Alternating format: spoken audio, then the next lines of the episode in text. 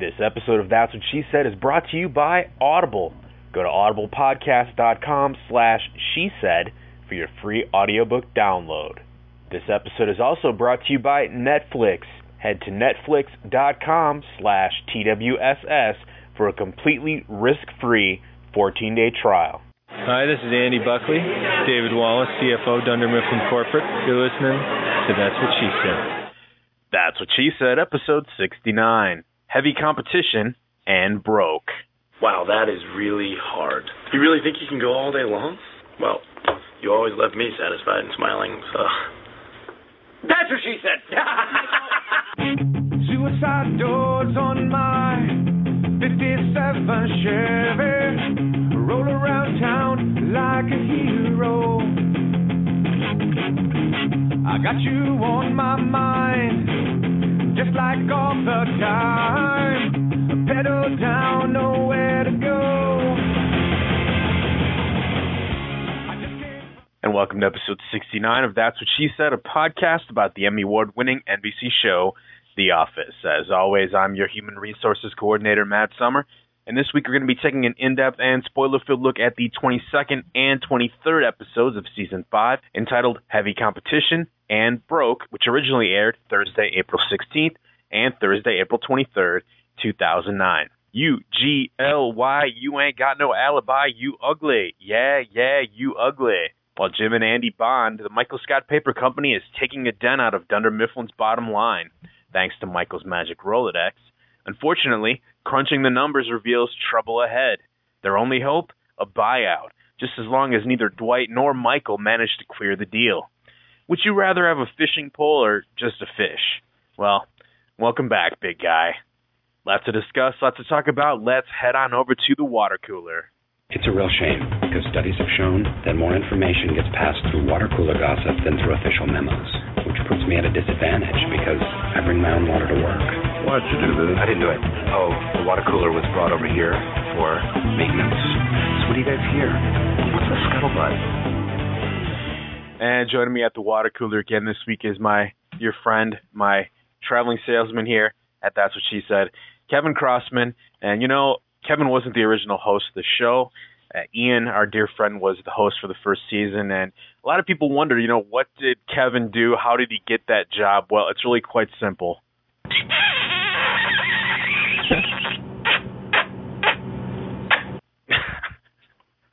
So, uh, how's it going there, Kevin? Well, you know, Matt, when you boss me around, it makes me wonder if the podcast has the legs to go the distance. well, that is true. I, I ask myself that very question many times. So here we are, two solid episodes in the Michael Scott Paper Company saga, heavy competition, and broke. And I got to say, personally, that uh, continuing on with my tradition of loving these last three episodes, I really enjoyed both of these episodes as well. Uh, broke really felt like, and I think maybe should have been, the season finale. Uh, and we, I, I had some issues with the broke. I think more than heavy competition, but we'll get into that in a second. So let me just throw that out there since I've been talking a long time here. But what did you think of these two episodes? I'm in love. I'm in love. I'm in love with The Office once again. What a these two episodes great, as you mentioned, coming on a whole series of really good ones. And it really is kind of sad that this Michael Scott Paper Company thing is ending. Maybe it just needed to burn out. It shone brightly, but I love these two episodes, and I think that they're far more than solid. Probably two of the best episodes maybe ever, especially Heavy Competition. I loved a Little Ridiculous, but it came to such a crescendo, built up, and was very, very satisfying. well, Kevin Van Perbally is at it again. I'm not going to go out on a limb and say that these are some of the best ever, but I, I'm definitely I really enjoying these. This Michael Scott plot line is very so refreshing as far as the show goes. Gives you something really that you haven't seen before. And you mentioned something interesting in that comment there, Kevin. Though this only really lasted a rather short amount of time, and it's now already over. And yet here we are left with three more episodes in the season. And I have to ask myself, and I guess I have to ask you and the listeners out there, what were they thinking with that? I mean, I, definitely feel like this could have gone on, maybe should have gone on to the end of the season. Looking at the next week's episode, it's called Casual Fridays, and the plot description says people in the office get a little too casual on Friday. After this last five weeks of roller coaster up and down, what's going to happen, edge of our seat kind of plot stuff here, are we ready to go back to uh, just a generic kind of plot line about casual Fridays? Well, it's clearly going to be a letdown. There's no doubt about that. I mean, this would have to be one of the best episodes ever to not be a letdown. You know, the only thing I can hope is that they'll do something at the end of the season for the Michael and Holly plot line. Uh, that's really the the one kind of piece of the puzzle that we haven't really had any kind of satisfactory conclusion on, or perhaps could start something new for the next season. Yeah. I agree with you. That shot at the end of Broke where Michael's got his foot up on the desk, that really would be a great season closer. It would be great that we didn't have two people kissing at the end of a season closer for the first time in I don't know how long. It's too bad that it didn't end there. I don't know that that making more episodes on this Michael Scott Paper Company would have been a better thing. As you mentioned, there's you know five or six depending on how you kind of count the math there with Idris Elba as Charles Miner. But they should have ended it at the end of the season. Now, if they can come up with something interesting on this Holly thing, maybe that will explain some things. Well, I you know at the beginning this is kind of funny I guess because at the beginning of the season we were all, oh Holly's leaving, oh that sucks, I want Holly back. I got to tell you, after these last five weeks, I really don't care about Holly anymore. I really have. I've really forgotten all about her, to tell you the truth. And I would not mind at all if they would have written this Michael Scott Paper Company plotline all the way to the end of the season. And I agree that last shot there of him, it was just framed out so nicely. Jim kind of like pointing at him, and it, it would have been a really, yeah. you know, it was a very triumphant moment. And that might be one of the things that people find to uh, to criticize about these episodes because we did have, especially in heavy competition and in Broke as well, we had uh, that guy that we love, Kevin, the the confident Michael.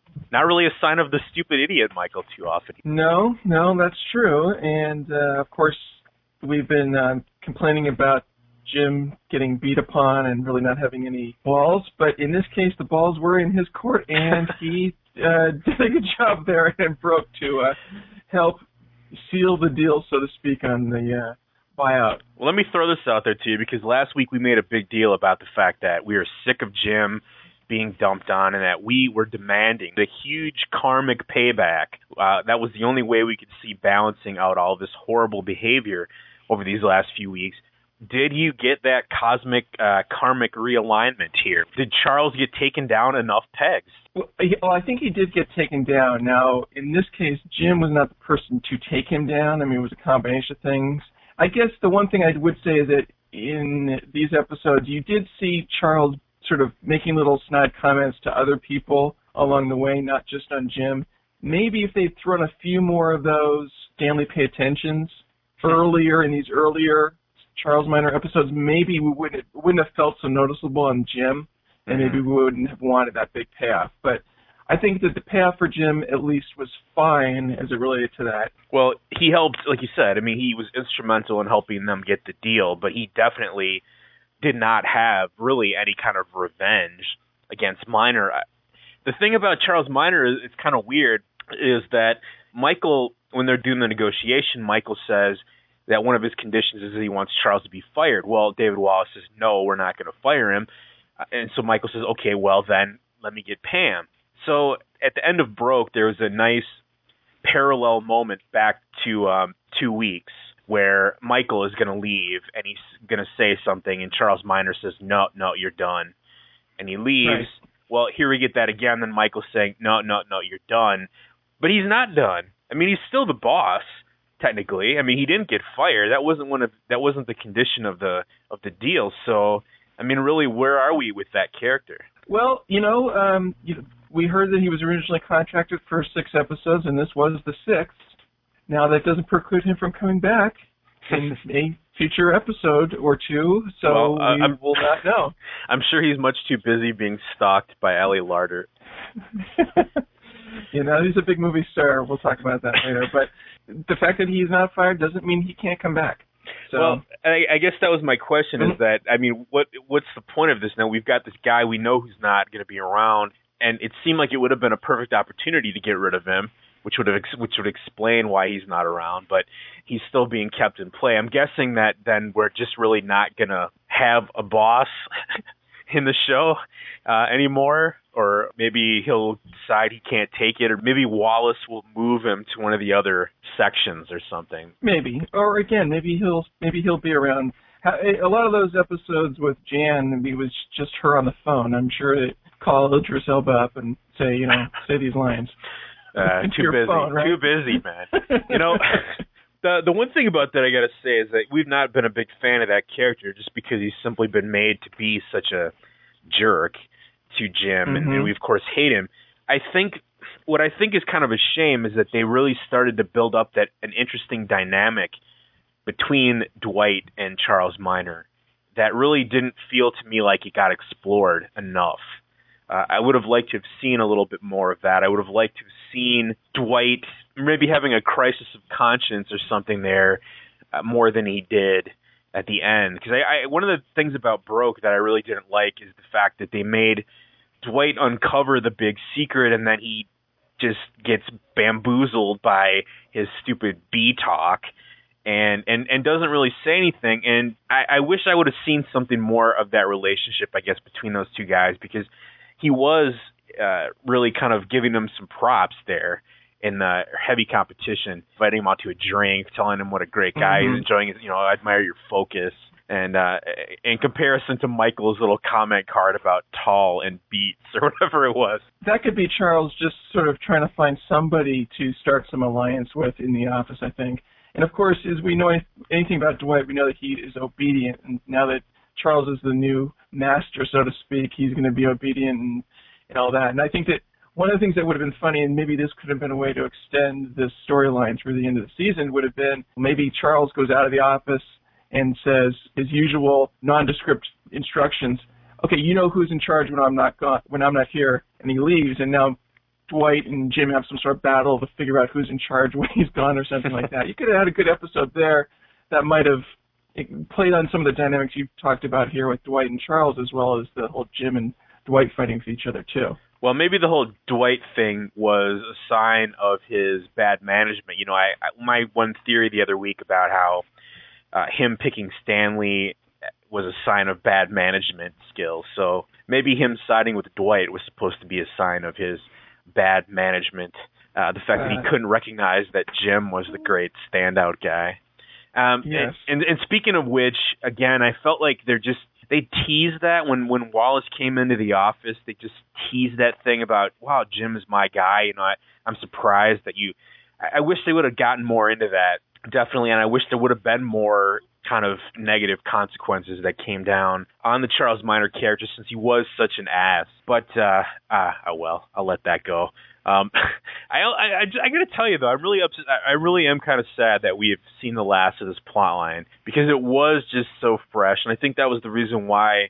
And I don't want to speak for both of us, but I mean, it was the reason why I was enjoying this. I think as much as I was. Certainly, and we've had a we've had a kind of crazy schedule this month with these double episodes and everything else, and clearly the fact that these have been really great episodes has uh, not hurt the podcast production. Well, definitely, yeah. It's it's a lot easier to talk about something that you really enjoy than something that you really really don't like, don't enjoy as much. Now, uh, you personally, uh, from what you tell me, you think that Heavy Competition is possibly one of the best episodes of all time. Oh yeah, for sure, top five episode. Um, you know, I'm not going to try to say it's the best ever for sure, but I thought it just was great. Going to get the the new client and trying to steal everything, and then you got a little twist there with the, the Rolodex card, and I really thought that that was a just an interesting dynamic, and there were lots of funny little lines in there in between. I really liked how they're using Ryan in this episode. I think they used him well, and I did also like the Jim and Andy prank, uh, which had a, a, significantly more emotional side to the prank than the typical Jim prank. So Well, that's true. You know, very that if there was a weak side of that episode, I'm going to say that that pranking plotline was the weak link for me. Was it deserved? We always talk about that. Yeah, I, I guess it was deserved because Andy was trying to be Mr. Bring Down on uh, Jim and Pam's wedding, and so maybe he deserved a little correcting. But still, I mean, every time Andy's pranked, it's just like you're playing with dynamite. You, you already broke his brain once, and uh, you're just asking for more trouble. I don't know. You'd think that he might leave the guy alone, but well, the um, only thing about the broke plot line, like I said, the biggest thing that uh, about that episode was that there were so many highlights for me. I, you know, I love competent Michael, so it was really great to see him negotiate and that, especially that dig about I don't need to outlast Dunder Mifflin, I just need to outlast you, and all that kind Mhm. of stuff in there was just great if you're that kind of a fan. If you like to see Michael be successful, if you like to see him be a bumbling fool, I guess this last couple of episodes probably is not to your liking. There was a good deleted scene that actually was great that they did leave on the cutting room floor that would have been satisfying for those bumbling Michael fans. But Well, I thought that was a little ridiculous personally, but uh yes, we'll get into that I guess at the end of the show. All right, well let's go ahead and uh, I guess talk about the credits we've been raving about these so much. Both of these episodes written by really newcomers to the show this season. Heavy Competition written by Ryan Koh, who uh, has two episodes under his belt, Heavy Competition and Business Ethics. Uh, directed by Ken Whittingham, who's directed eight episodes over the last few seasons, including Night Out, Launch Party, Phyllis's Wedding, and The Merger. And then Broke was written by Charlie Grandy. Yes, Kevin, every time I see this guy's name, I have to keep saying this. The son of Gopher. the son of Fred Grandy from The Love Boat. Charlie Grandy. This is his second episode as well. He also wrote Crime Aid this season. And Broke, directed by first time director Steve Carell. wait, who is that guy? Is he have anything to do with The Office? I don't know. One of these big, big shot guest directors. I was surprised, you know, I was surprised that he hadn't directed any before. At least I couldn't find any on uh, IMDb. So, I mean, we know he's written at least one or two. I can't remember now. My mind is slipping away. But uh, I think it's two episodes. yeah. Casino Night, and, of course, and this is his then, I guess, directorial debut. So wonderful, good job. It wasn't as interesting to me as the um, two weeks direction with a lot of different shots, but I liked, you know, I liked the tone of this. I liked the way it played out. Some of the shots with Ryan and, and Pam Michael sitting on the floor in the Mhm. office. I thought that was a really effective shot, and, and coming up the stairs to the hallways, elevators. So some good stuff. Whether Yeah. that's Carell's doing or not, I don't know. But Yep. all right. Uh, so let's go ahead and get started. Then let's dive into heavy competition. Well, uh, there's some new changes in town here that has been affecting Dwight. Unfortunately, Mr. Dress Code, unfortunately, is a victim of his own fervor, I suppose, here, and has having to learn to deal with wearing long sleeves. When Michael was in charge, this place was like the Roman Empire and the Wild West and war torn Poland and Poland. It was just a lot going on. So what you wore to work was the least of anybody's worries. And in that chaos, I soared. Hey, hey, it's Tires. is thinking of making a change. Oh, okay. It's tires, huh? It's small, I know. I really appreciate it. Thanks, Michael. Wait, what? What is this? It's for your trouble. Wait, I don't need six dollars to help a friend. No, no. Listen, as a friend, I want you to you know I can't it. take this. Yes, I do. But don't forget, you owe me ten dollars. It was four years ago. Why don't you let it go? Michael. Bring it in, morning cheer. E-G-L-Y. You ain't got no alibi, you ugly. Huh, huh, you ugly. You mama say you ugly. Hey, go Michael Scott Paper Company. I'm here. I'm part of this now. Gotta love Carell always ad libbing the wacky little bits in the song, the song moments. you really got you really got a sense of the camaraderie with the Michael Scott Paper, Paper Company in this episode with the, the, the open with the cheese puffs. Oh yeah, Uh, that was such a great, funny cold open, and then they had the show tag at the end with that too. And then the, just this dynamic between these three characters was so great, and uh, that was a little bit of it there, I think. Exactly, and I, I good thing you brought that up because I wanted to talk about that. The cold open, I do think that was one of the best cold opens. Very interesting, and I, I do wonder how many how many times they had to try to film those to get those to work. Uh, so that was some good stuff here, and the little chant thing is interesting. Of course, Pam still a little regretful, I guess, about being involved in this stuff. Now, do you do you buy this that Dwight, Mr. Killer Salesman, would give away some uh, sales leads to Michael? You know, that is the part that for me is perhaps the most unbelievable part of this whole entire episode because I agree with you. I think that it seems like he would kind of go, well, Michael, you're on your own. But like I said, we do know that Dwight is obedient and he may have felt that he was trying to do the right thing for his father figure or whatever.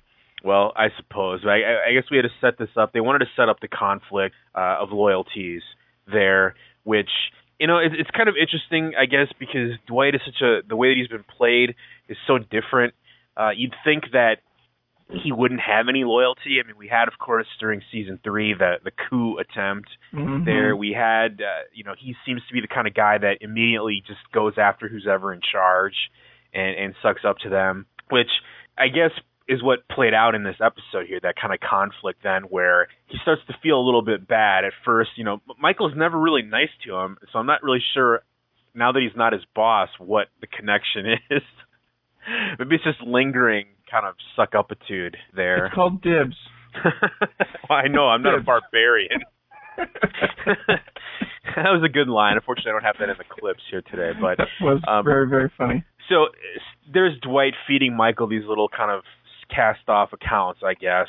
Uh, unfortunately, though, something happens to kind of change Dwight's mind. You know, Dwight, I just been impressed with your performance, and I wanted to make sure good work doesn't go unnoticed. I want to start giving you more responsibility. What do you say you and I go out for a drink this week? Really? Definitely. I need you to get me the prices that you're charging Ed's tires so I can undercut Dunder Mifflin. You know, uh, something's come up. Oh no, is it Mose? Did you put the cover on that well? No, Mose is fine. I, I roped it off. It's not about Mose. Listen, things are changing here, Michael. They're changing fast. Imagine someone has a personal hero they really want to help.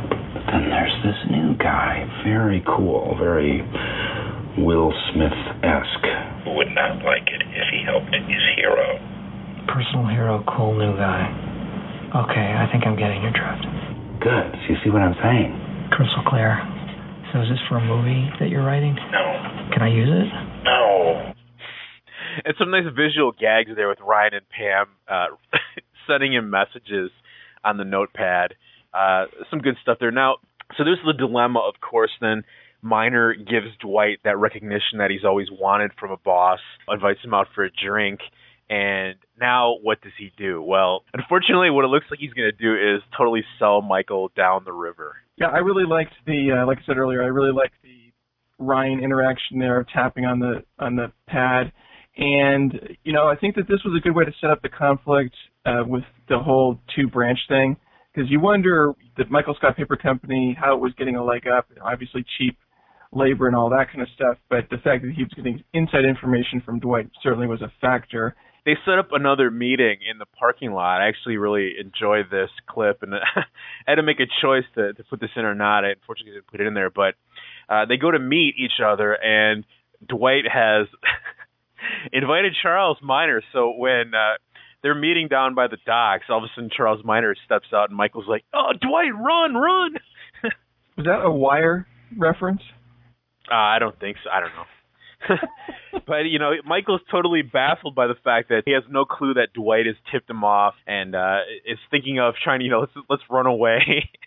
Classic Michael Scott behavior. And uh, unfortunately, then Miner tells him, "Hey, Dwight sold you out, and you got to leave him alone, and you're getting all this information, and you got to stop." Michael, of course, is a very well. He has a big heart, but uh, he can be pretty vindictive when backstabbed, and uh, well, he's going to throw the gauntlet down at Dwight's feet. Michael, are you all right?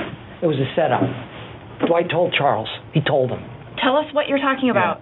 It's like a girl says she'll make out with you, but then her boyfriend is waiting around the corner with a pea-filled balloon.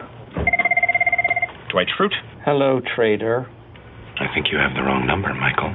I want you to listen to me, friend. I am going to come at you, and I'm going to come at you hard. I am going to steal all of your clients, and then I am going to kill them in front of you. Michael. I'm just getting hardcore. Finally. Yes. And hear me, Dwight, when I say I brought you into this world and I can take you out. Bill Cosby. So, you think Michael's going after the whale, huh? I have a long relationship with HarperCollins Publishers and Mr. Schofield. I'm not worried. You sound worried. And you have bad skin. Oh, look, everyone, we're all making observations.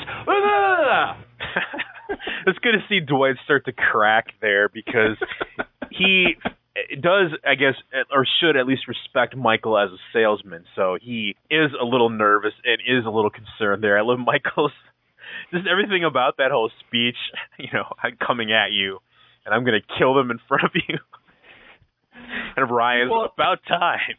Yes.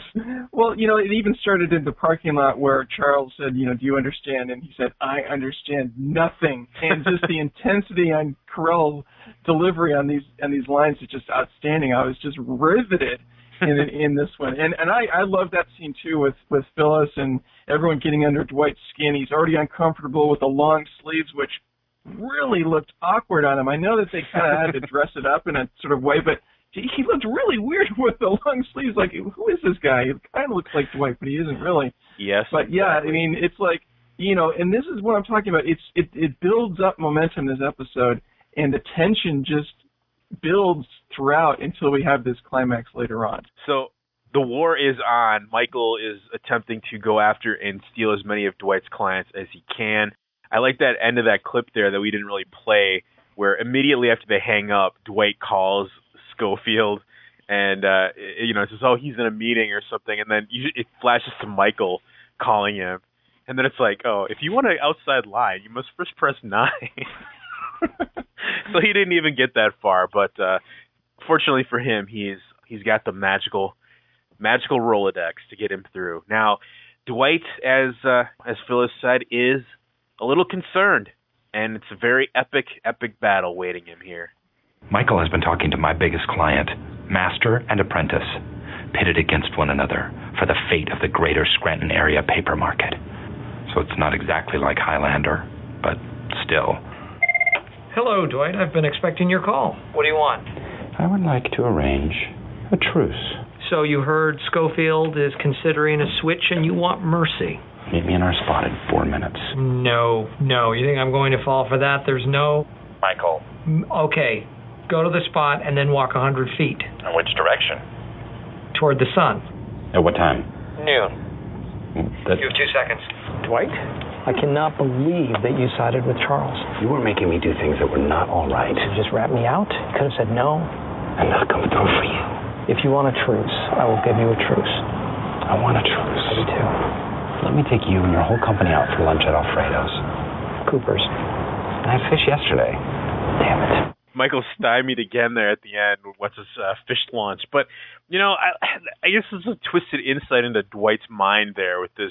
Well, you could have just said no. Oh, what? And, and let you down? Right.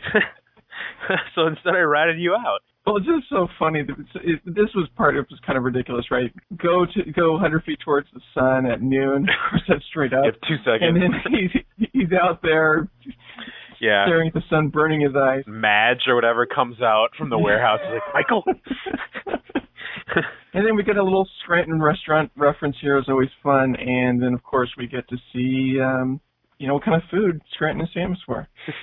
well, Michael and Ryan and Pam buy it hook, line, and sinker. Of course, Dwight is uh, all working a big scam here, much too savvy for that. And while they are distracted waiting for lunch, he uh, is in their office, basically stealing all their supplies, stealing the Rolodex, putting a dead fish in the air conditioning unit.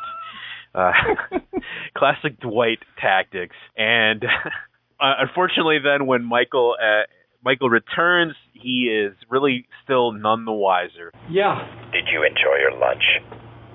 Dwight, not now. We've been robbed. No, Michael. You were sabotaged. No, Dwight. We were robbed. How would you even know? You're still stuck in traffic. You? Me. What about our truce? I broke it. On purpose? Yes. Why? Do you think this is some kind of game? No, this is a war, and I will not stop. I will not rest. You have no idea what kind of enemy you've created. You have unleashed the wolf. I have your meatball parm sandwich here, and I am going to eat it. And I knew that you would do that. Their meatball parm is their worst sandwich. Oh. I love that last capper line right there. He's biting into it, you know. I would get your revenge.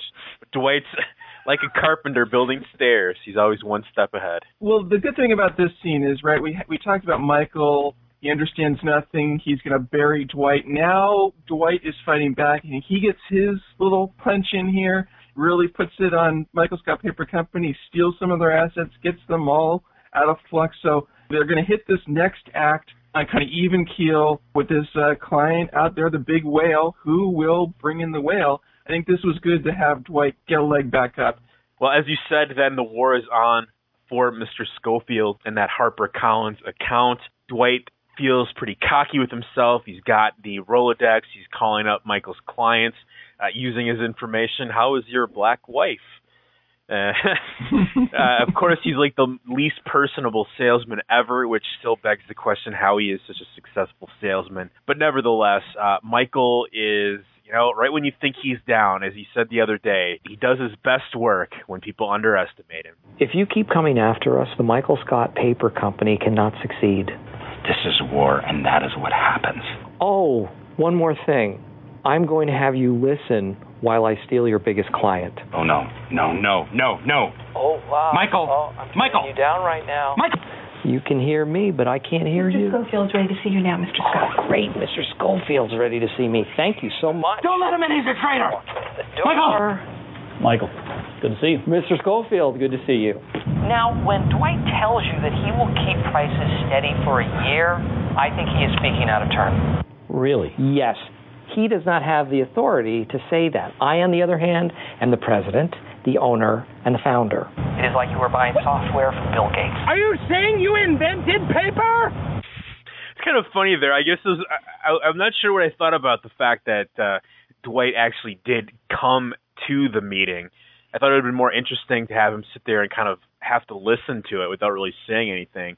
But uh, still, we get a little bit there where he realizes what's going on, gets in his car, runs, you know, drives over there while he's listening to the phone conversation the whole way, uh, talking back, making all kinds of comments and things as Michael is going and kind of down talk, you know, talking him out of his account there. I got to tell you that whole scene where he puts the phone in his pocket and goes in there. I just I had the biggest smile on my face. It's just brilliant the way Michael did that.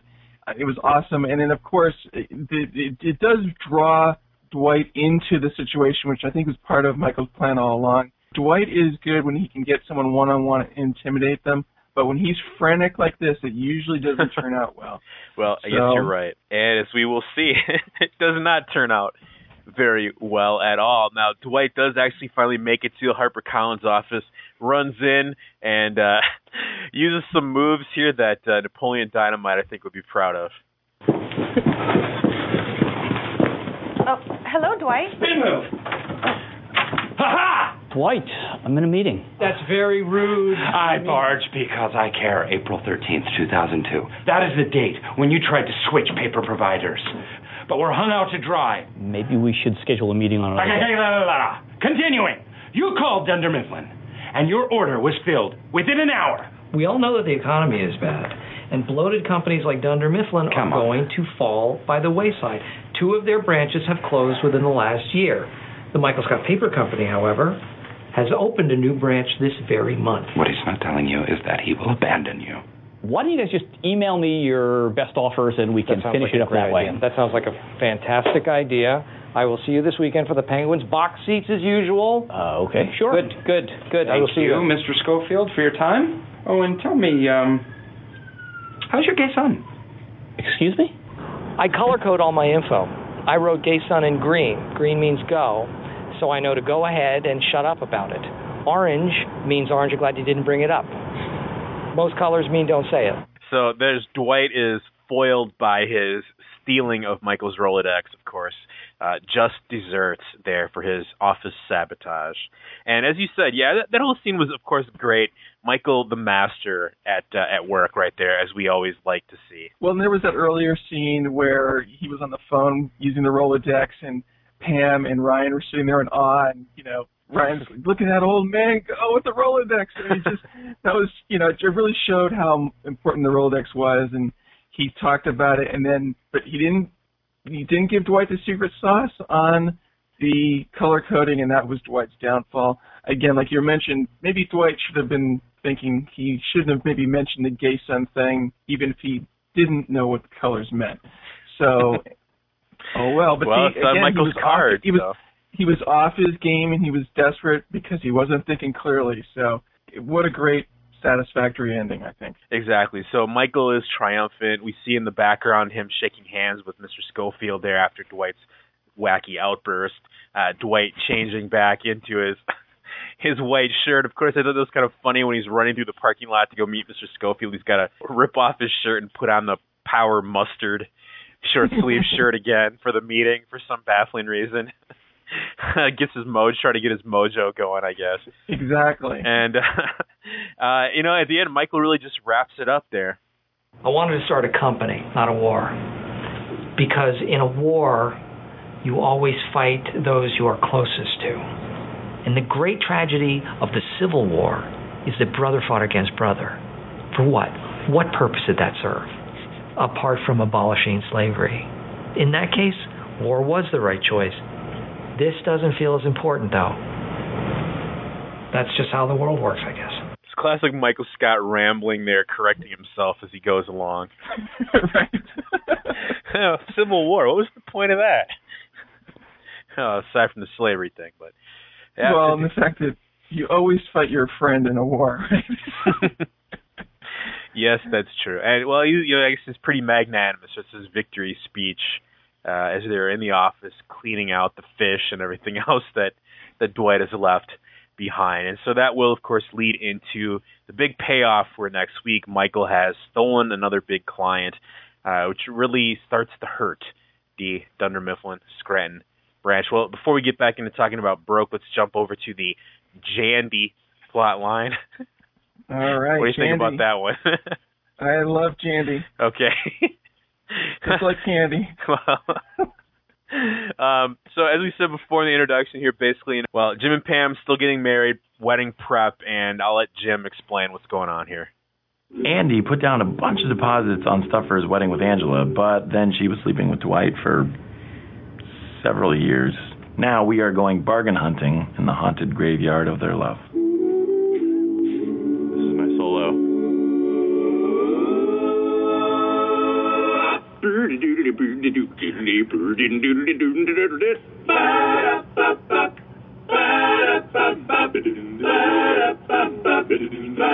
Am I walking down the aisle to You Can Call Me Al? Trust me, you will not be walking. You will be boogieing.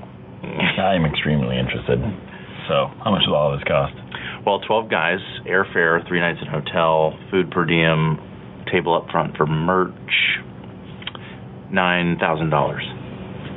I don't know. It it seems like a lot for an a cappella group from a college we never went to. Did you even hear the music I just played for you? Mm-hmm. Anytime we get some acapella, you gotta say I'm, I'm enjoying myself there. That stupid ass.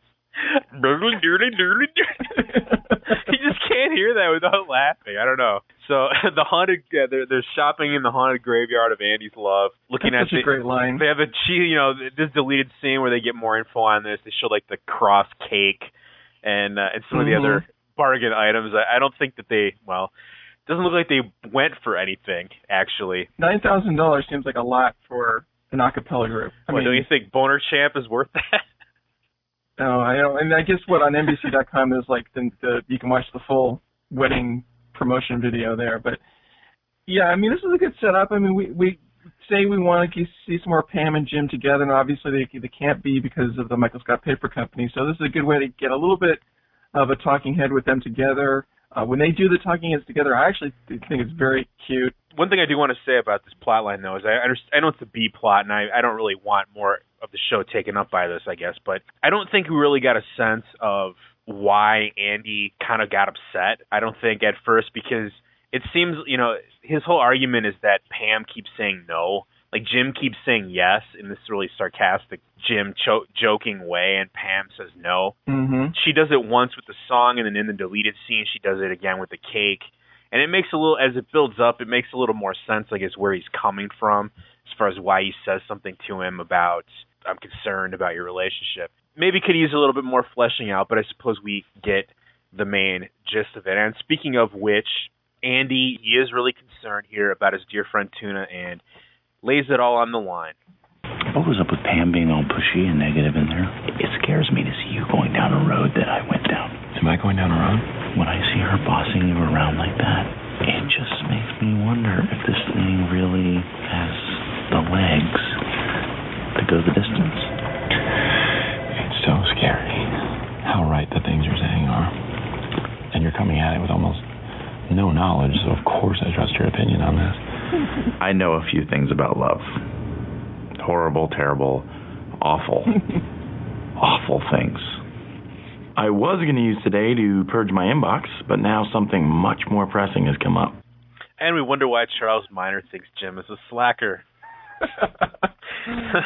you know, this is the thing I said. Like I said, I guess it's a deserved prank. Andy is being kind of a jerk and trying to put the kibosh on the Jim and Pam nuptials. But I, I don't know. I mean, he's, he's still such a vulnerable kind of guy there that it, I- you know I just feel sort of bad for him. Well, I would say that if the way it ended was different, I would agree. All right. Well, uh, so here's there, there's Jim's big thing. He's going to play the emotional, you know, the needy emotional guy, uh, and really take advantage of Andy there all day and and make him kind of, I guess, try to make him feel bad about being a Budinsky in the relationship here. And uh, well, I'll just let uh, let them have at it. Hey, Andy.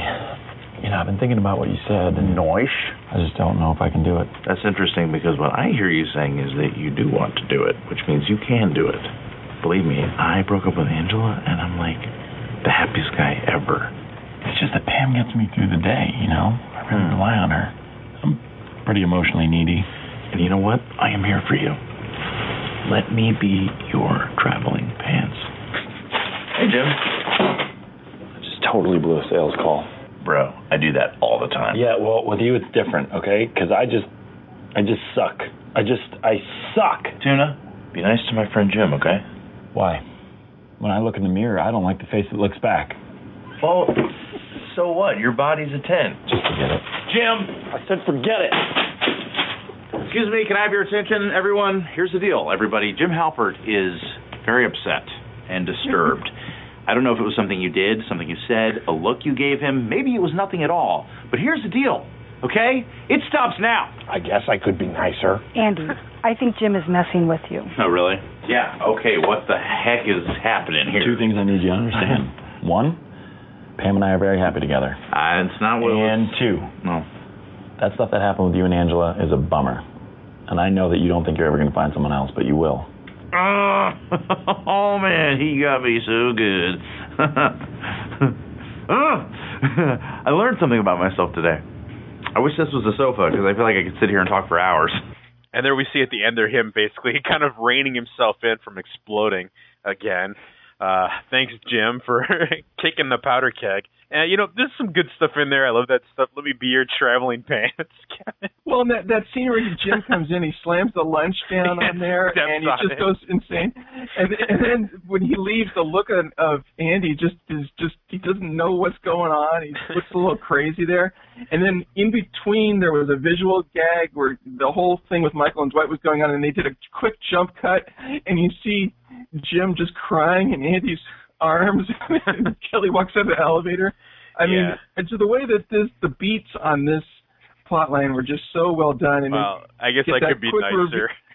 you get that quick reveal to Jim, you know, smiling through the uh, the, the door there, and I just really like the way that he said what he said at the end there to Andy. Okay, look, it was a bummer, but you're gonna find somebody someday. I guarantee it. And sort of just had to sort of show him how ridiculous he was being about being a the sort of bully on someone's wedding stuff, and then b kind of you can't trust any woman type of thing. Well, I projecting. still say you don't mess with a guy that's psychotic.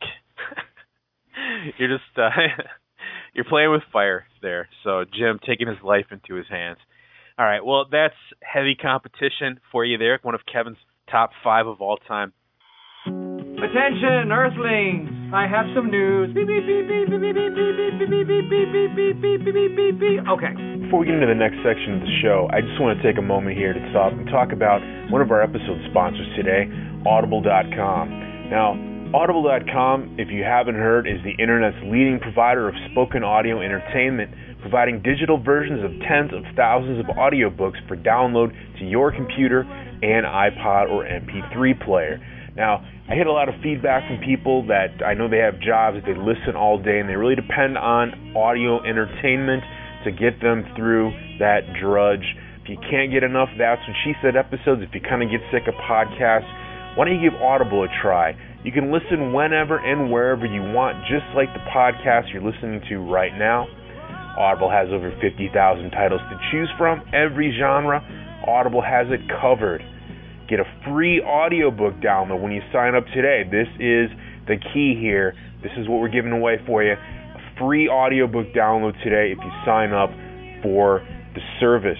If you're interested, if you'd like to check this out and get your free audiobook today, go to audiblepodcast.com slash she said and take advantage of that offer. Really appreciate it. Thank you. Let's go ahead and go on into the next episode, then the finale sort of of this mini plot line, Broke. So here we are in in Broke, and you know it's been a few weeks since heavy competition, and I'll just let Michael explain what's going on. It's 4:30 in the morning. Do you know where your kids are? If you are Ryan's parents or Pam's parents or my parents, you do. They're going to be in this van with me. Who am I? Nothing to fear. I am just a 44-year-old guy with a paper route. Time to make the donuts. We've been making 5 a.m. deliveries for a couple weeks now. Ever since I've gotten clean, there's something about fresh morning air that just really makes me sick. Oh, Halpert! Wow! Border Patrol! Arrest that man! Your donuts make me go nuts! hey, Pam. We got the van at a used car lot. We think it says Alleluia Church of Scranton in Korean. It was either this or an old school bus with an owl living in it. We're uh, we're doing okay.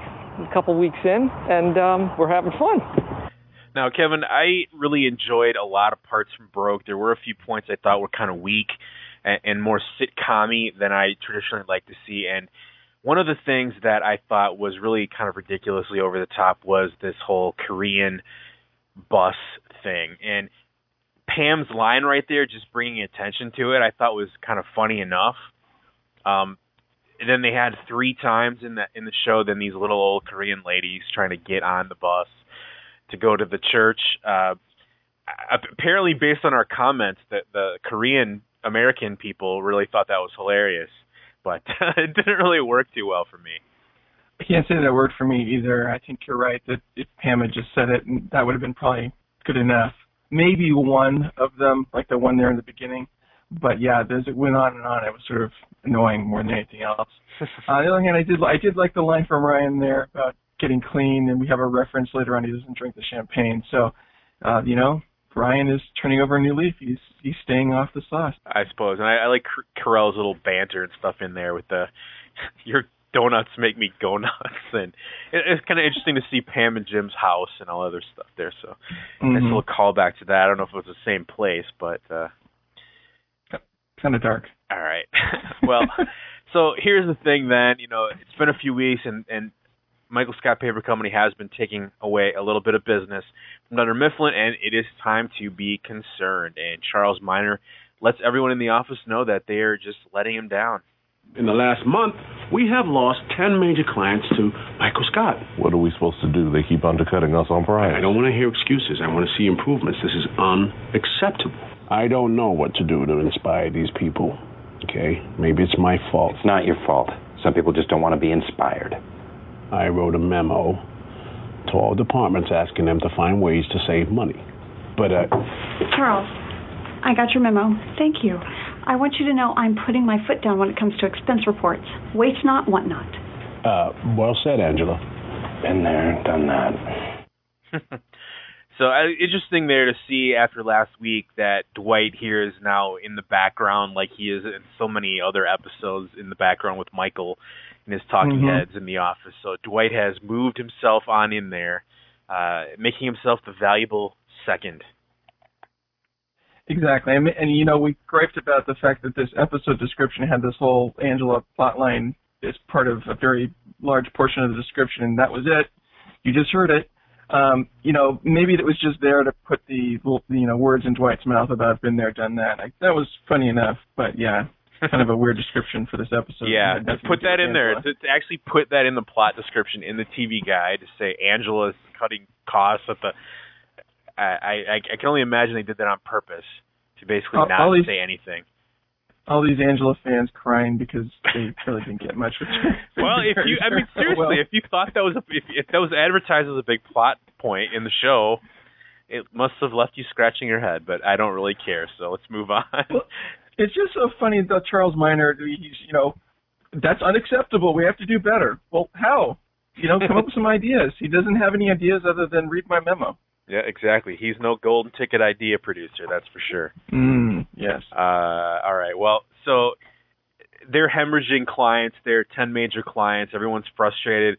Uh, all that leaves is for our dear old friend David Wallace to uh, come down to the branch for a big pep talk. David Wallace. Hello, we've been expecting you, David Wallace. Charles and I were waiting for you. There he is.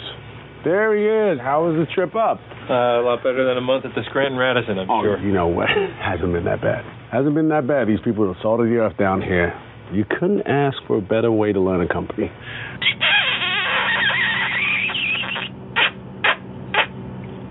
Hi, everyone. Hi. Hi. Uh, look, it's no secret. Hi. Hello? uh, it is no secret that Michael Scott Paper has siphoned off a large chunk of our core business, and I'm here. I just want to reassure everyone that we think this is just a temporary setback. Right. Okay? Maybe, and I don't know, if you had just returned Michael's call, none of us would have lost clients. I've been wondering that myself lately. So that's a great little line right there. Phyllis, I guess, has the cojones to call out Wallace there on his poor behavior and poor treatment of Michael earlier in the season. Uh, he realizes that he made a mistake, that Michael is really cutting into their profits here. Things look pretty bleak. And, you know, at this point, you know, you're thinking, we're sitting around thinking, wow, you know, their their business is really being successful. They're doing some damage. They're taking off, right? They're uh, on the way to being a successful company. And, you know, some people that were complaining about this whole plot line said that that was so unrealistic that there's no way Michael could run a successful business, you know, yada, yada, yada. Well, here's basically the only way Michael could run a successful business, which is to, well, basically run himself into the ground, I guess, undercut everyone, uh, gain a lot of clients, and, uh, you know, actually think about it. It's a brilliant strategy if you would have actually done it on purpose. Michael and Pam and Ryan, they're kind of sitting in the office. They're sick of the early morning deliveries. They want to try to hire a new person to come in and make the deliveries for them. And unfortunately for them, the accountant brings them nothing but bad news. How much can we afford to pay a delivery guy? Well, if these numbers you gave me are correct, They are correct, sir. then you can't afford to pay him anything. Okay. A lame attempt at humor, swing and a miss. Your prices are too low. Look, our pricing model is fine. I reviewed the numbers myself. Over time, with enough volume, we become profitable. Yeah, with a fixed cost pricing model, that's correct. But, Yeah. But you need to use a variable cost pricing model. At these prices, the more paper you sell, the less money you'll make. Our prices are the only thing keeping us in business.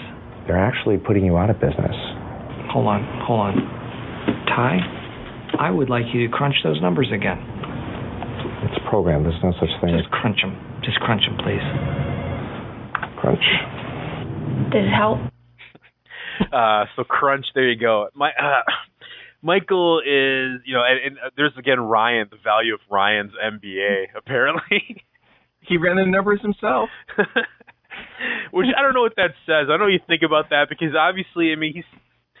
It's definitely implying that he's a total fool and, and, and incompetent and doesn't know what he's doing, which I guess Yeah. plays out with the rest of the plot line of him getting fired. But still, He's he's one step ahead of Michael, but that's not very far. well, they have that big thing in there too about yeah. Well, uh, why don't you explain to them what that means? yeah, yeah. Let me check to see if you're right. Why don't you explain it to me? One thing I did like earlier, uh, the, the thing there with Phyllis putting her sort of mouth to good use there uh, in this one, and then of course we had Dwight when Wallace asks Jim to come into the conference room with them, and Dwight calls him an afterthought. I thought that was a really really good scene and really really set up the tension between Jim and Dwight and the fact that Jim sort of antagonizes Dwight and pushes him into a corner that Dwight pushed him into a corner a couple weeks ago with the soccer game, I think uh, was a nice turn of phrase there for uh, for Jim. Yeah, how the turntables. Yes. Um, you know, I said this a little bit before, but I'm still kind of disappointed in this, and maybe it's a time thing, but I really wish we would have gotten more of that conflict of Jim being Wallace's guy and and Dwight being uh Miner's guy. And I know we did get that a little bit, but it just it didn't play out enough and I I didn't give, you know, Wallace didn't question Miner's judgment, the fact that he said like you know, how do you not recognize Jim as being a good guy when he loves him so much and all this kind of stuff. Uh, I really wish they would have played that out there a little bit more. Well, let's go back to Michael and Pam and Ryan now. After finding out that they're broke and basically that they have about a month or so left before insolvency, uh, they, you know, uh, this is a really nice scene. They basically sit around on the floor in the office and, you know, kind of let their souls out, confess all their inner secrets. Did I ever tell you about the day that Steve Martin died? Steve Martin's not dead, Mike. I know. But I always thought that the day that he died would be the worst day of my life. And I was wrong. It's this. You want to hear something sad? I would love that. So Jim and I are getting married, and the wedding's really expensive. So I tried to get a job on the weekends to earn extra money. I applied to Old Navy, Target, and Walmart. None of them called me back. I never went to Thailand. Really? I went to Fort Lauderdale. Was it nice? Yeah, it was amazing. There's a great pad thai place, though. I love pad thai. You never had pad thai? No. There's a lot I haven't done. Well, Kevin, as long as we're talking about this, I got to tell you, I really wasn't in Mexico. I was hanging, I was hanging out in a Qdoba for the last week, so. but that's a good line. It's a good scene there. Uh, you know, totally makes sense. The fact that Ryan would do something like that, like, like Michael's little thing in there about you. You've never had pad thai, no.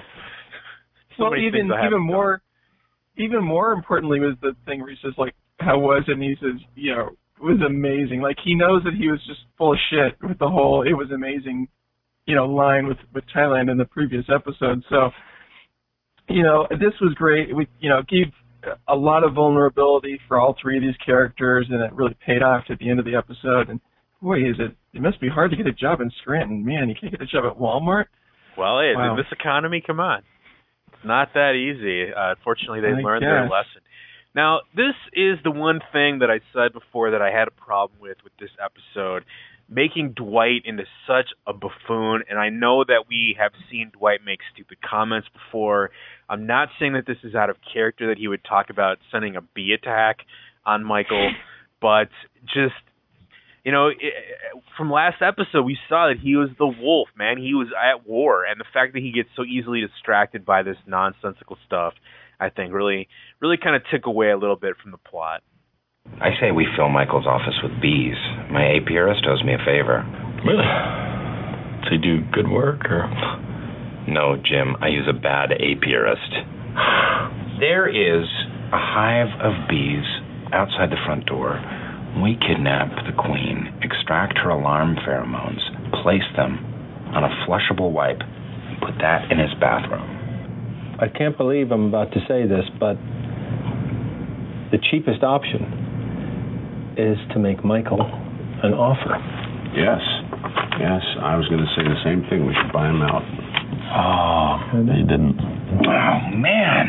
If only Michael had children. That's how you really apply the pressure. What is wrong with you?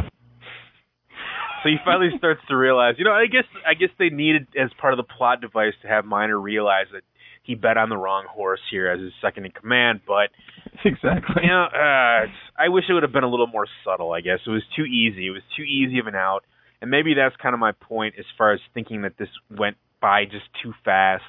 Um, it, you know, it, it just it seemed like it was being kind of a little bit shortchanged. I guess. Well, and then we uh, we have Jim come in and uh, you know ask if they would you know accept an offer. And I think the way Jim played that whole situation goes down there. He says, "I don't want to hear anything. I just want to hear how successful you are." Just really coming in in the clutch there. I think that was a great way to kind of get Jim to get out of his funk a little bit and kind of be the hero in this episode. And yeah, Dwight doing himself no favors with the the bee talk there and and everything else, but uh, you know, I think that you know this really sets up the whole, you know, it, you, just expect Michael's going to say something about being broke. Yeah, you're right. So that it was it was a good moment there for Jim to be kind of the good guy hero instead of just being the little loser that's getting put upon in the office. Uh, goes down there, gets every everything kind of set up, and lets them know what's going on. And it takes Michael a minute or so to figure out what's happening, but he does figure it out. And I, I that's what I like about this. Writing Michael as an idiot would have him just totally not understand anything, not get it, not figure out what's going on.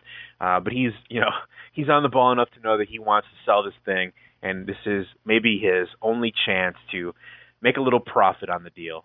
You're not going to reveal in any way that we're broke. Of course that not. would have any, any problems at all. right. Just to reiterate, none of us is going to say anything that might indicate we are going broke. Right, right. There is no way in hell that I am going to say that we're broke.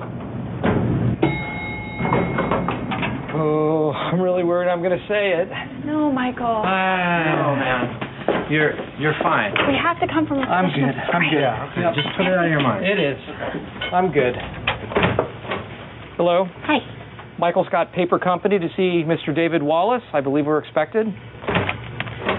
Well, well, well. How the turntables. And I like how he just sort of fizzles off there. Now that's I'm not a big, generally a huge fan of Michael's malapropisms, but that one wasn't too bad. That was a pretty good one. On the elevator, he says, you know, we can't say, we can't say, we can't say. How much were you worrying that Michael would blow it by saying that they were broke? Well, that's the thing. I mean, that's the I guess the clue. You got to wonder: Are the writers going to make Michael an idiot or not? And so you you never know how they're going to write him. So I guess yeah, there's tension there. And even that aside, the the first thing you if you know the best way you can get someone to say something is to tell them not to say it.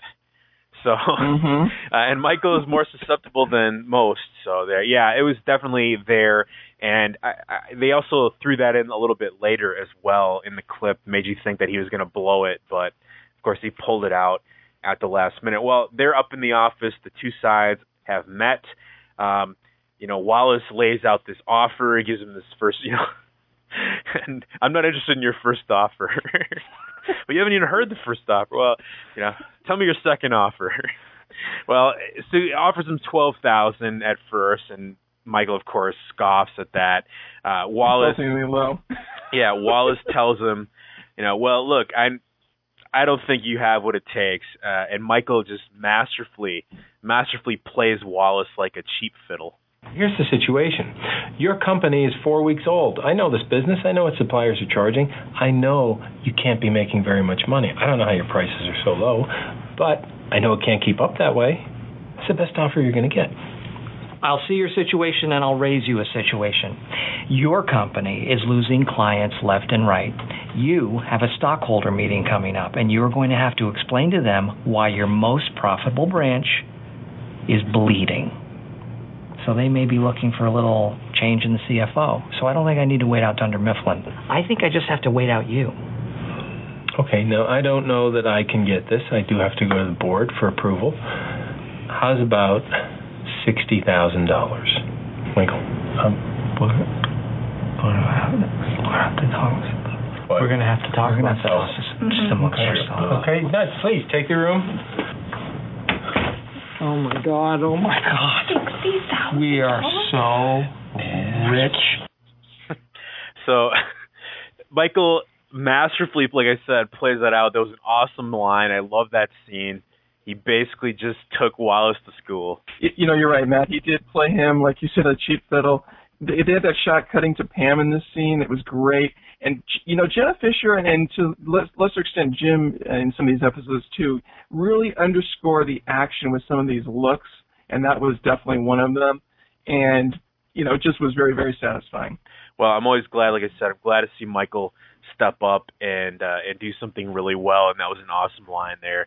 Uh, totally bluffing the hell out of these guys. so there they go, sixty grand. It's it's Ryan's salary at the bowling alley, sixty grand. Is that a coincidence? Oh, I, uh, maybe you're right. That's maybe that's why he thinks he's going to get the whole thing. All right. Well, uh, Now that's the thing. So they're negotiating. They're talking about the sixty thousand dollar offer. While they're doing that, Dwight's in in his at his desk taking a phone call from one of Michael's old customers, and he finds out that you know earlier in the show Michael was calling around everyone and telling them that they needed to pay him more for their paper. And uh, this word comes back to Dwight. Dwight has the perfect piece of ammunition that he needs to sink the deal uh, and and make himself well respected in the community and fortunately, thanks to Jim, he just totally, totally blows it. Charles, White, may I have your attention? The Michael Scott Paper Company is broke. What? How do you hear that? They've been calling all of their clients and begging them to pay more money. It can only mean one thing. They're desperate, which can only mean one thing. They are total failures. Great work, Dwight. Quiet you. No, I mean great detective work. Because this this must be the first case you've ever cracked, right? You crack a case. That has a pejorative connotation. It's like calling a policeman a cop. You solve a case, and yes, I've solved plenty. So, how long can they stay viable? What are your top five cases?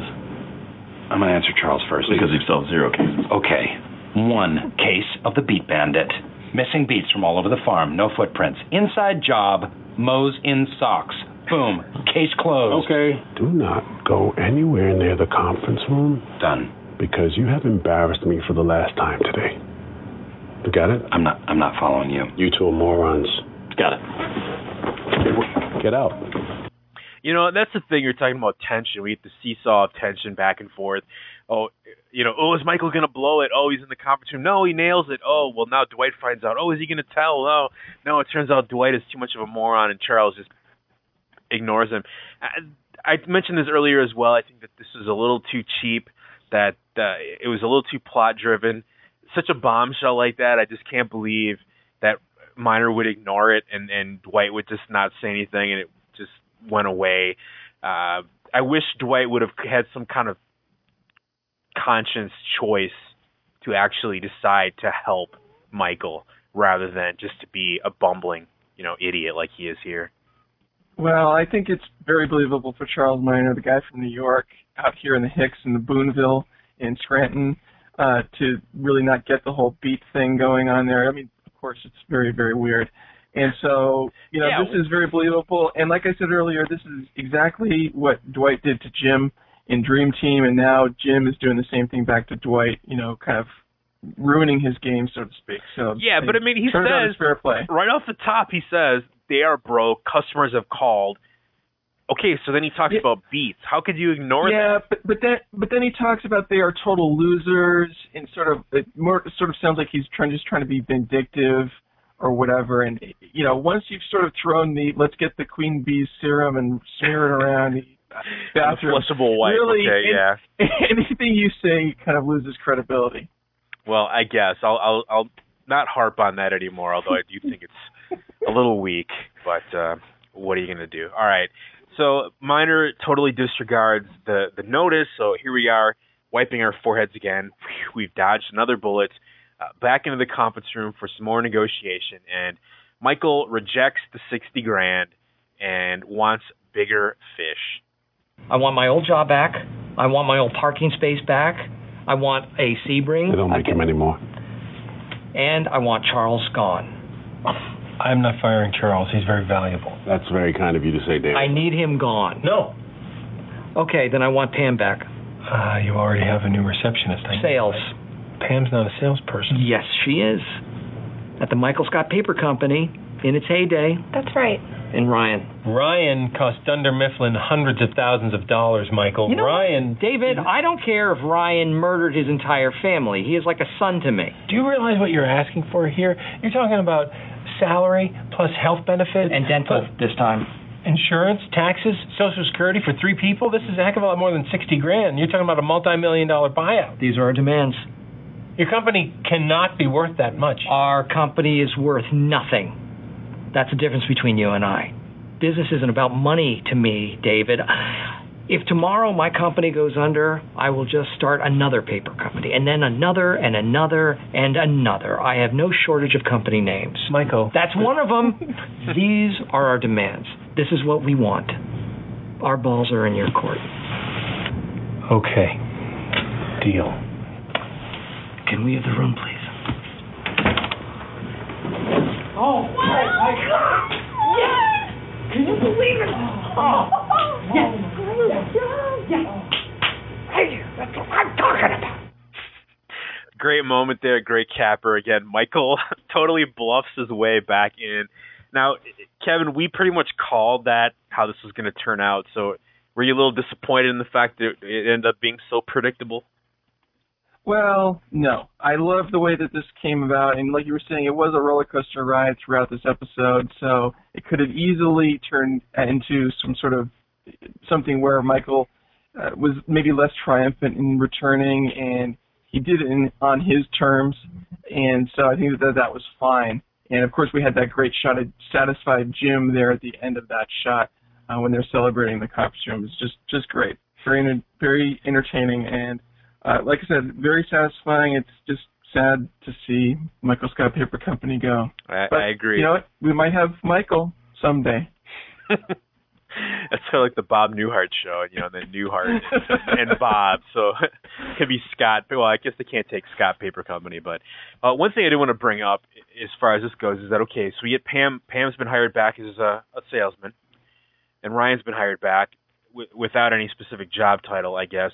Are we assuming that he's Mhm. going to be the salesman, or might he maybe go back to being the receptionist, or are we going to have that receptionist stay on the show forever? I see Ryan maybe going into accounting. That could be an area that could be some comedy gold. he hasn't- he hasn't played in that in that arena yet in the office, so I don't know. But uh, if he's in sales, that would be not quite so believable. And the fact that it wasn't mentioned as sales leads me to believe it won't be. Well, and that leads back to my question. I mean, are we assuming that this actress is going to be staying on as the permanent receptionist for the rest of the show's history? Uh, at least for the time being, I'd, I'd say let's uh, let's explore what Erin has to offer. Not too much. Actually, you know what? The thing that's kind of sad is uh, all the deleted scenes are very Erin heavy. Actually, They are. So most of her stuff got like sliced right out of the episode. All right. Um, well, it only leaves one more little tidbit there. Michael wrapping up everything that's happened. There are certain defining moments in a person's life.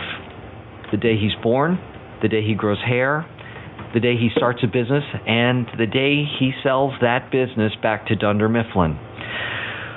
What have I learned from all of this? It is far too early to tell. I just know that I am flying high, and I don't even want to think about it. I just want to enjoy it. Hey guys. No, no, you're done. So there we go. Like we talked about earlier, that great little parallel scene from two weeks. You're done. Kicks him out. Puts his leg up on the desk. Jim gives him a little point. And uh, great, great scene. Great still shot there. Triumphant Michael returns. Well, it's a little bit of an interesting clip there because typically you see the montage and you cut back to the talking head, but in this case you cut back straight out of the talking head into the action for the uh, for the you're done thing. So that was a little bit unusual. I guess we gotta give credit to Carell there as a director. All right. Well, we'll see. I guess what will happen with Charles Miner come next few episodes. We only have three more episodes in the season, Kevin. So we will see if he will still be around or not. All right. A couple of deleted scenes here then this week. Uh, two from each episode, and as I said, a uh, lot of lot of Erin heavy deleted scenes. He gives me leads, and I take the leads from him, and in exchange, it makes him feel good. And if a friend can't make you feel good, then I don't want any friends, except Dwight, because he is our only source of fertile leads. Dwight just got Howard Family Dry Cleaners. Uncle Dave? Little jerk is undercutting us big time. He is actually taking a loss and paying the difference out of pocket. That's my family.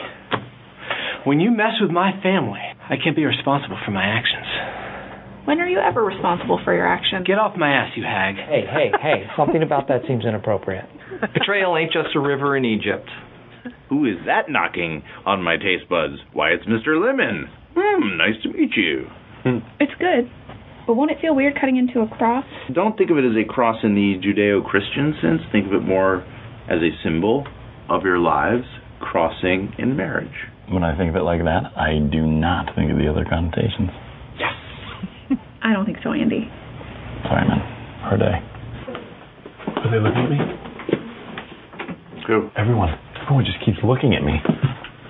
Are you sure? Will you just talk to them, please? Who exactly? Pam just knew.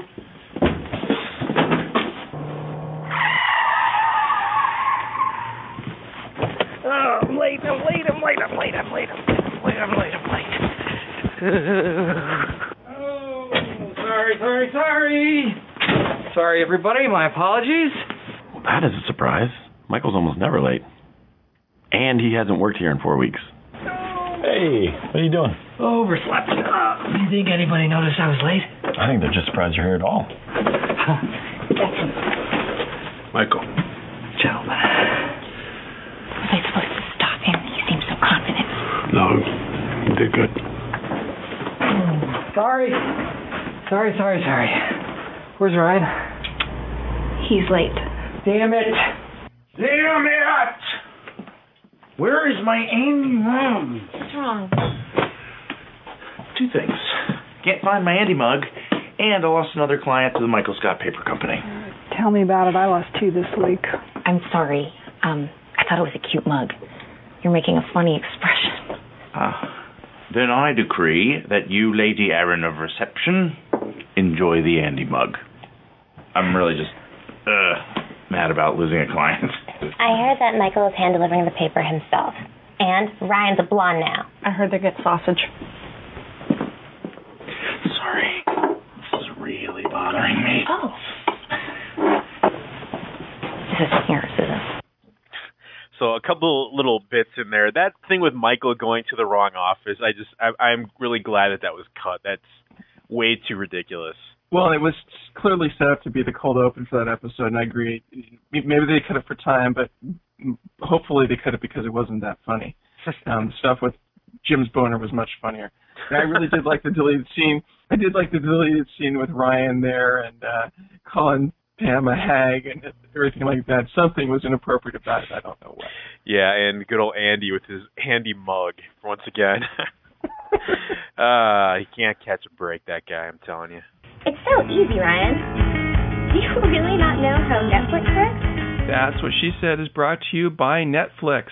With over 100,000 titles to choose from, including classics and new releases and TV series, and plans starting at just $4.99 per month, it's a great deal. And if you go to netflix.com slash TWSS, you can get started with a two-week free trial. And uh, we talked about Netflix before on the show. It's a great service where you can rent DVDs by mail. You have the Instant Watch available for over 12,000 titles. Uh, it's really a simple service to use.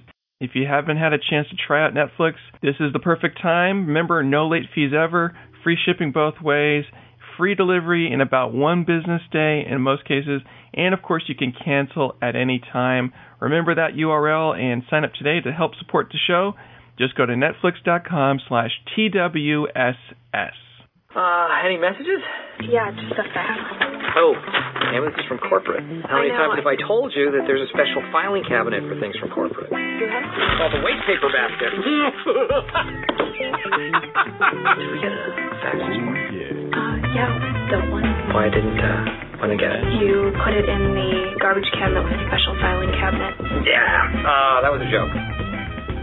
All right, not too much news this week. Uh, this is a big mouthful. The real Steve Carell blog dot blogspot.com has set photos of Steve Carell from Date Night. Of course, Date Night is his team up with NBC's other superstar, Tina Fey. Uh, Fox has announced the film will be released on April 9th, 2010, so almost a year from now. All right, well, uh, everyone was in the mood to get back at Charles Miner apparently because Idris Elba's film Obsessed opened at number one with a $28 million weekend. I was planning to see the movie, but things got in the way, so I will, uh, maybe I'll see it and give you a report next time. Well, you can tell me how that goes. That's actually not that big of an opening, is it? In Uh, in April? It's, it's, well, pretty I big. guess. I guess. I'm thinking about blockbusters a little too much. Uh, No. In any case, I guess people want to see Beyonce having a cat fight with Ali Larter. All right. Uh, other movie news: Jenna Fischer is starring in a movie called A Little Help, currently filming.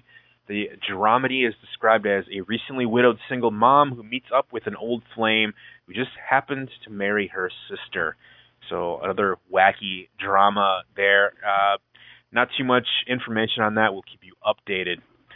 All right, uh, check out the That's What She Said podcast listener group on Facebook if you would be so inclined. There is a forum and uh, message board there, and I know Eric, the creator, and Josh are really really looking for people to contribute a little bit more to the to the message board. So go ahead and stop by. Next new episode is Casual Fridays, April 30th, 2009. Uh, Michael is torn between his two sales groups. Michael has to mediate a dispute between his new sales team. Meanwhile, trouble brews in the office when several employees take the term Casual Fridays too loosely. Uh, all right. Well, so from the sound of that, it sounds like he's maybe going to have the. Uh, is he going to have like the Michael Scott Paper Company sales team and the traditional team, or is it going to be broken up into uh, different groups in the office? I guess it's some interesting drama. We'll see what happens there. There are certain things a boss does not share with his employees his salary, his bed, and I am not going to tell them that I'll be reading their emails. I gotta erase a lot of stuff. Just so you know, if you have any sensitive emails, they need to be deleted immediately. I know. A lot of stuff. Okay, uh, comments from the blog page on heavy competition. Valerie had this to say. This episode was fantastic, starting with a simple yet brilliant cold open. I liked that it was traditional season two funny, not overdone, ridiculous comedy like it has been recently. Physical comedy in this episode in general was great, especially with Jim, and I like that we're back to classic Jim who messes with his coworkers, rather than the Jim we've been seeing these past few episodes, who's honestly just an asshole. Hmm. I couldn't believe what a traitor Dwight was, and I'm glad Michael triumphed. Go MSPC. Well, Pete Borini wrote, Heavy competition. This episode is yet another example of the season five's heavy reliance on character driven as opposed to situational driven comedy. Don't get me wrong, I love the characters, but I more love the show's portrayals of office life that everyone can relate to. The show has slipped from being a really funny show to a really good show. Hmm. Really good, I think, is better than really funny in some ways.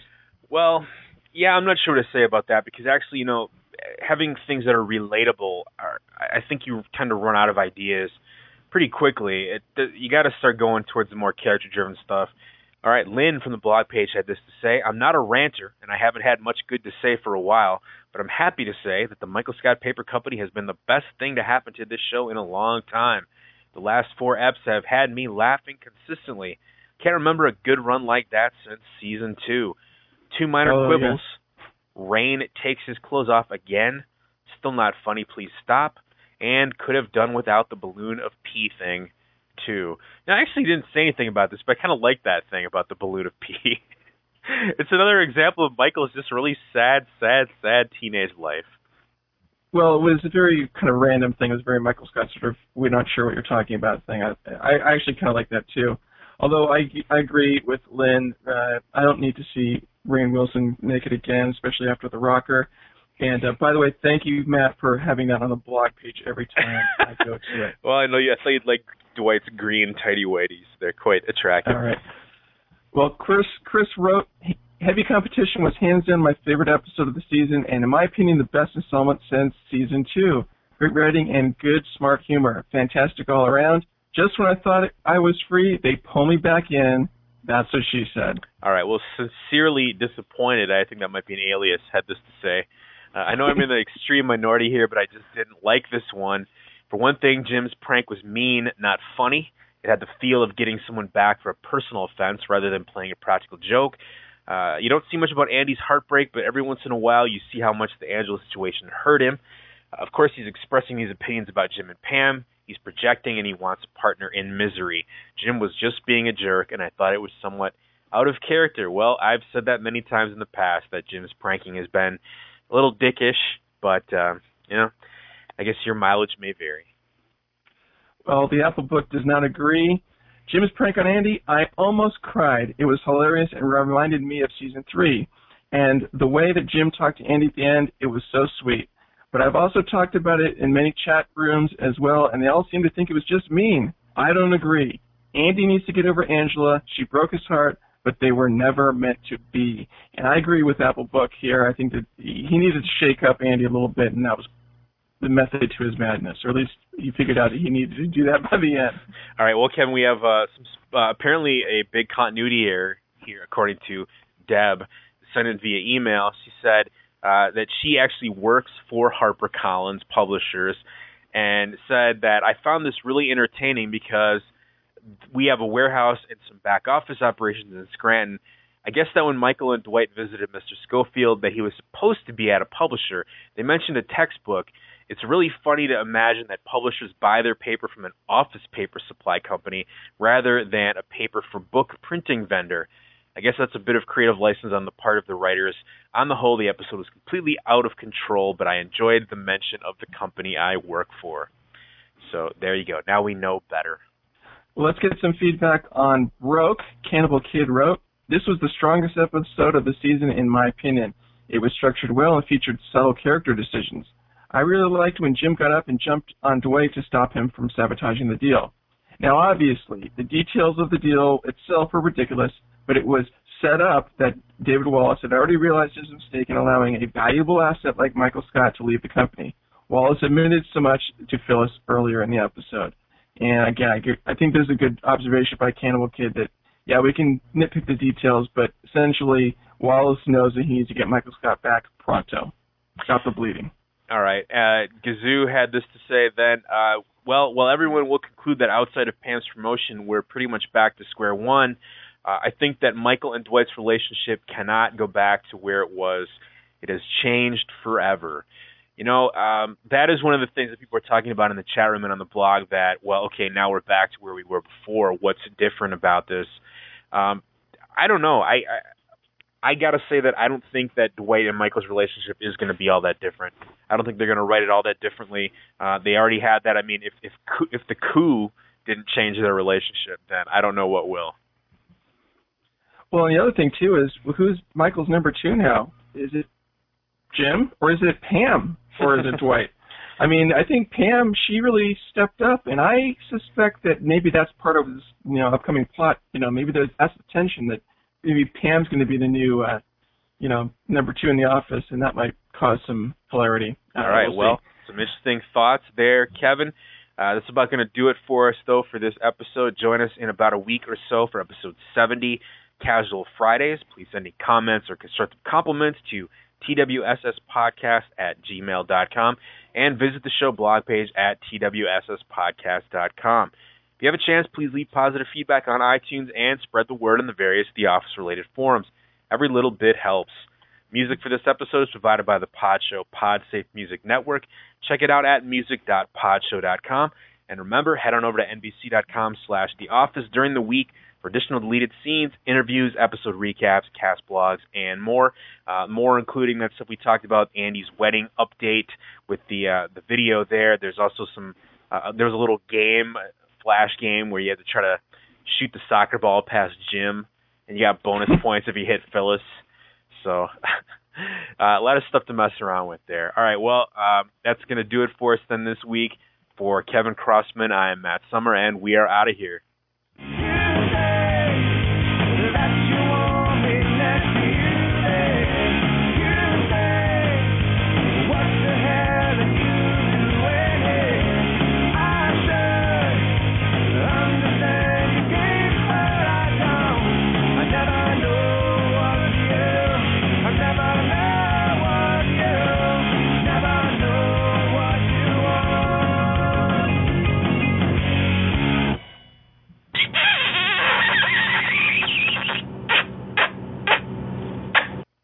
Well, 69 it's always a pleasure.